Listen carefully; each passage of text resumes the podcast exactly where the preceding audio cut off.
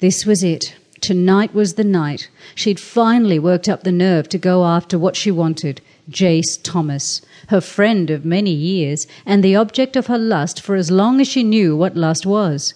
Yet here she was sitting in her car practically hyperventilating.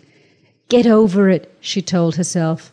She was sick of being the friend, the buddy Jace hung out with while she watched him go out with other women, and knowing what was going on behind closed doors. Jealousy burnt in Carly's gut. Jace was a dominant, in control man, and that carried over into the bedroom. She was well aware of that fact, thanks to the indiscreet bragging and gushing of several of Jace's exes.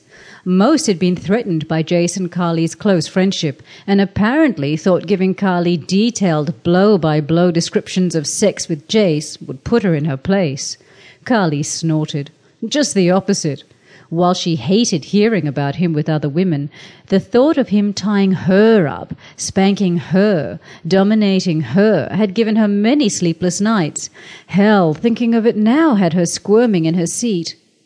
She straightened and, before she could talk herself out of it, grabbed the wicker basket from the seat beside her.